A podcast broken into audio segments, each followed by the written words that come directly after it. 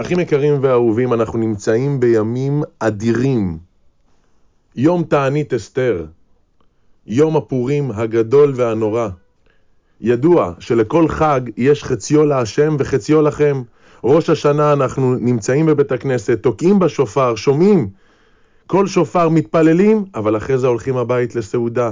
כל שאר החגים אותו דבר. יש יום אחד, חג אחד בשנה, שהוא כל כולו להשם. יום הכיפורים. אנחנו נמצאים בבית הכנסת, מתפללים, בוכים, צועקים. אוקיי, זה החציו להשם. איפה החציו לכם? הלא כולו להשם. החציו של יום הכיפורים הוא יום הפורים. לא לחינם אמרו חז"ל, כיפורים כפורים. כל מה שאנחנו יכולים לפעול ביום כיפור, בבחיות ובתחנונים, אנחנו פועלים ביום הפורים על ידי השמחה והמשען ומשענה שיש לנו על הקדוש ברוך הוא. בעזרת השם בבית הכנסת בשבת נקרא את פרשת תצווה. אבל קודם לכן, אנחנו נעסוק ונקשר את זה גם לפרשה שלנו, במהות הימים האדירים והנפלאים שאנחנו נמצאים בהם. יש הבדל מהותי אחד, בין גוי לבין יהודי. המן, הרשע, כשהיה על הסוס, קנה את עם ישראל בעשרת אלפים כיכר כסף, חתם בטבעת המלך, החליט להוציא את כולם להורג. אבל כשרגע משהו אחד לא מסתדר לו, שמשהו אחד לא פועל לטובתו, ההתרסקות היא מושלמת. וזה גם אופייני לאמן. הכל היה לו, הכל היה לו, כולם השתחוו לו, שלט בממלכה שלטון ללא מצרים, בכל האימפריה הפרסית העולמית. היה אדם אחד שלא השתחווה לו, זה הוציא אותו מאיזון. אומרים חז"ל, המן מן התורה מנין? המן העץ הזה. עץ הדעת. היה לאדם הראשון את הכל? לא, אבל הוא רצה את הכל מושלם. הוא רצה את הכל שיהיה לו, שום דבר, אפילו לא אחוז אחד שלא יעבוד לטובתו. זה מוציא אותו מאיזון, זה גוי. וכשמתחילה הנפילה, אז ההתרסקות היא גם כן מושלמת, היא מוחלטת. אומרים זרש ואוהביו להמן הרשע, אם מזרע היהודים אשר אכילות לנפול לפניו, לא תוכל לו, כי נפול תיפול לפניו. אם התחלת ליפול לפני היהודי הזה, אין לך סיכויים. ההתרסקות שלך היא גמורה. אבל אנחנו לא ככה. אנחנו ההפך הגמור. אצלנו אין ייאוש. אצלנו, גם כשאנחנו נופלים, אנחנו לא מפילים את עצמנו עד הסוף. ומרדכי לא יכרע ולא ישתחווה. ידוע שקריאה זה על הברכיים, והשתחוויה זה פישוט ידיים ורגליים. אם המגילה מספרת לנו שמרדכי לא קרא, לא ירד על ברכיו להמן, היא צריכה להוסיף ולומר לנו שהוא לא השתחווה בפישוט ידיים ורגליים מלוא כל גופו? אנחנו רואים פה דבר נפלא. מרדכי לא תמיד החזיק במעמד הגדול של לעמוד זקוף ואיתן מול המן. היה לו רגעים של פחד, היה לו רגעים של חשש, היה לו רגעים של תזוזה, שכן הוא קרא. אבל גם אם הוא קרא, לא יכרע, אבל גם אם הוא קרא, לא ישתחווה. נפלת, הידרדרת, אתה לא במצב אופטימלי של דרגה רוחנית גבוהה? בסדר. אל תפיל את עצמך עוד יותר. תחזיק במה שיש לך. אל תתייאש. הלא לעם ישראל היה את כל הסיבות שבעולם להתייאש. הגזרה נחתמה. ואת גזרות המלך אין להשיב. את האגרות לא היה שייך להשיב. לא היה שום סיכוי להחזיר אותם. מרדכי פוגש את אליהו הנביא ושואל אותו, תגיד לי, מה אומרים בשמיים? אומר לו אליהו הנביא, סליחה, גם משמיים מסכימים, גם הקדוש ברוך הוא בכבודו ובעצמו חתם על הגזרה הנוראה הזאת של השמדת כל העם. יכלו עם ישראל, יכל מרדכי להתייאש ולהגיד זהו. זהו זה, התחלנו ליפול, אז בואו ניתן לרכבת לצאת ולדהור. לא. הם עשו מעשים חיצוניים שהשפיעו על הפנימיים. במגילה כתוב ותאמר אסתר בשם מרדכי. דורשים חז"ל, מכאן האומר דבר בשם אומרו מביא גאולה לעולם. עורר אותי ידידי, משה שמעון אופן, במאמרו השבועי נקודה למחשבה, שבעצם גם אחרי שאסתר ביקשה מאחשורוש במשתה ואמרה איש צר ואויב המן הרע הזה. אחשורוש לא ביטל את הגזרה, עדיין הגזרה הייתה קיימת. ותוסף אסתר ותדבר לפני המלך, ותבק ותתחנן לו. עדיין מתחננת כי נמכרנו אני ועמי לעבדים, אבל עדיין הגזרה לא התבטלה. ואז כתוב, האחשתרנים יצאו מבוהלים ודחופים בדבר המלך, והדת ניתנה בשושן הבירה, פתאום יש לנו פסוק. ומרדכי יצא מלפני המלך בלבוש מלכות, תכלת בחור ועטרת זהב גדולה ותכרית בוץ. מה קשור לפה? איך קשור זה שיצא מרדכי בלבוש מלכות, תכלת בחור, בתוך כל העסק הזה של הבהלה והמאמצים הדיפלומטיים לבטל את הגזרה? אנחנו רואים פה דבר נפלא. עדיין הגזרה ריחפה על עם ישראל בשעה שיצא מרדכי לבוש בלבוש מלכות. אבל מרדכי פעל מעשים חיצוניים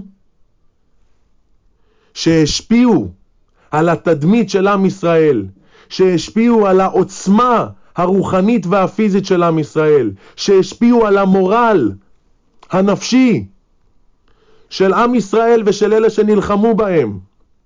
בגדר לבו עליי ואני פורע. מרדכי קפץ למים, לקח הלוואה, יצא בלבוש מלכות, תכלת בחור, הפגין תחושת עוצמה וביטחון, בטוח בזה שאנחנו ננצל. האמת, לא היה לו את הקלפים. האמת, הגזרה עדיין לא התבטלה. אבל זה הכוח של יום הפורים. להודיע שכל קובעך לא יבושו. אנחנו כביכול, כביכול, לוחצים את הקדוש ברוך הוא לפינה. מי שעצר פעם טרמפים בחיים, יש שני סוגים של טרמפים. יש טרמפ לעמוד כמו ילד טוב בטרמפיאדה ולחכות שיבוא מכונית ותעצור לך, ויש טרמפ לחץ, לעמוד ברמזור ולהלחיץ את הנהג. לא מכובד, לא טוב, לא כדאי לעשות את זה. אבל זה מה שאנחנו עושים בפורים. להודיע שכל קרוביך לא יבושו. מרדכי היהודי יצא בלבוש מלכות, שמח על הקדוש ברוך הוא, מאמינים בך ריבונו של עולם, ואתה לא תבייש אותנו. זה מהות היום, זה גודל היום האדיר הזה של יום הפורים. אנחנו באים לקדוש ברוך הוא ואומרים לו, ריבונו של עולם, אין לנו אף אחד אחר חוץ ממך, אנחנו סומכים רק עליך. אנחנו בוטחים בך, ואתה הבטחת שביום הזה כל הפושט יד נותנים לו. כל מי שמבקש ממך, אתה נותן לו את מה שהוא מבקש. כי ביום הזה כל השערים פתוחים. להודיע שכל קובעך לא יבושו ולא יקלמו לנצח כל החוסים בך. יש רמב"ם ידוע בהקדמה ליד החזקה על מצוות דה רבנן, מאיפה מגיע מאיזו מצווה מגיעה מצוות הפורים, מצוות דה רבנן? אומר הרמב"ם שזה מהמצווה של הפסוק כי מגוי גדול אשר לא אלוקים קרוב אליו כהשם אלוקינו בכל קוראנו אליו. משם לקחו חז"ל את המצווה הזו של מצוות פורים, יום הפורים הגדול. הקדוש ברוך הוא מתגלה במלוא עוצמתו. על ידי מה? על ידי היפוך, על ידי השתקה. דווקא על ידי השמחה, דווקא על ידי המשתה, דווקא על זה שאנחנו מראים שאנחנו סמוכים ובטוחים על הקדוש ברוך הוא, אז נעשית לנו הישועה.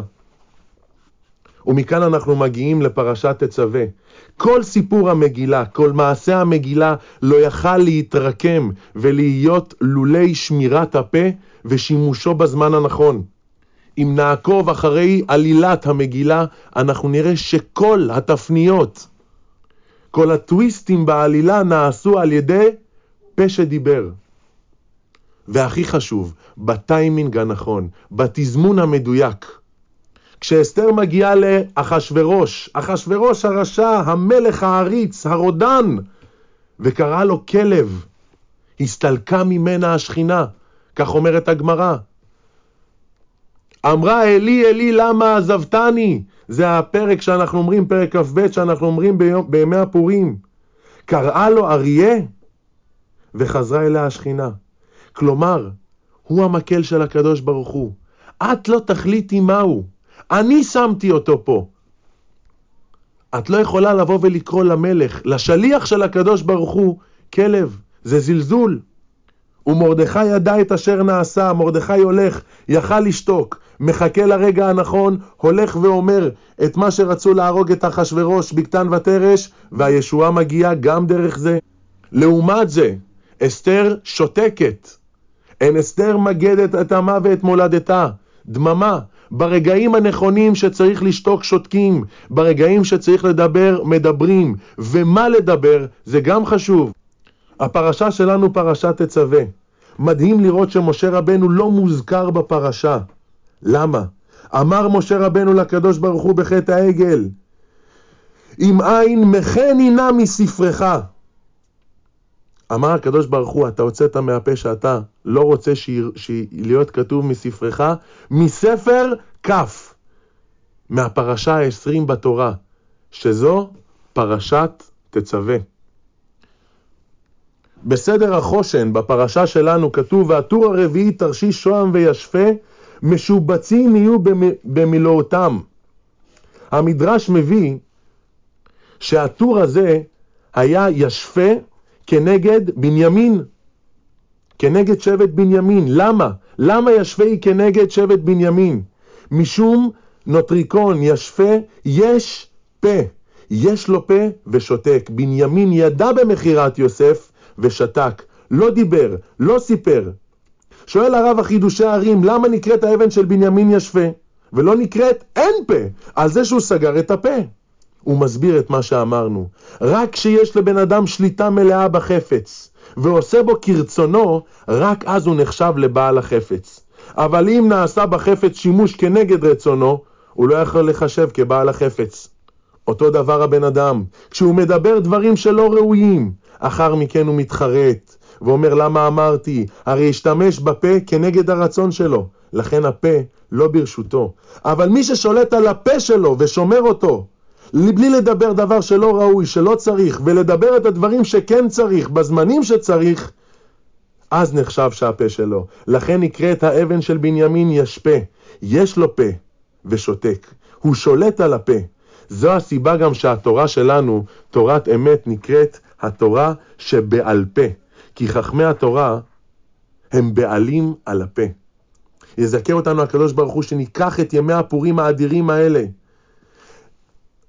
עם כל העוצמה האדירה שטמונה בהם, וניישם את הדברים הנפלאים האלה, נקום ונתרומם, נתחזק ונתהדר, נסוס ונשמח, ונצא חזקים ומחוזקים בכל אשר נפעל. פורים שמח ושבת שלום ומבורך.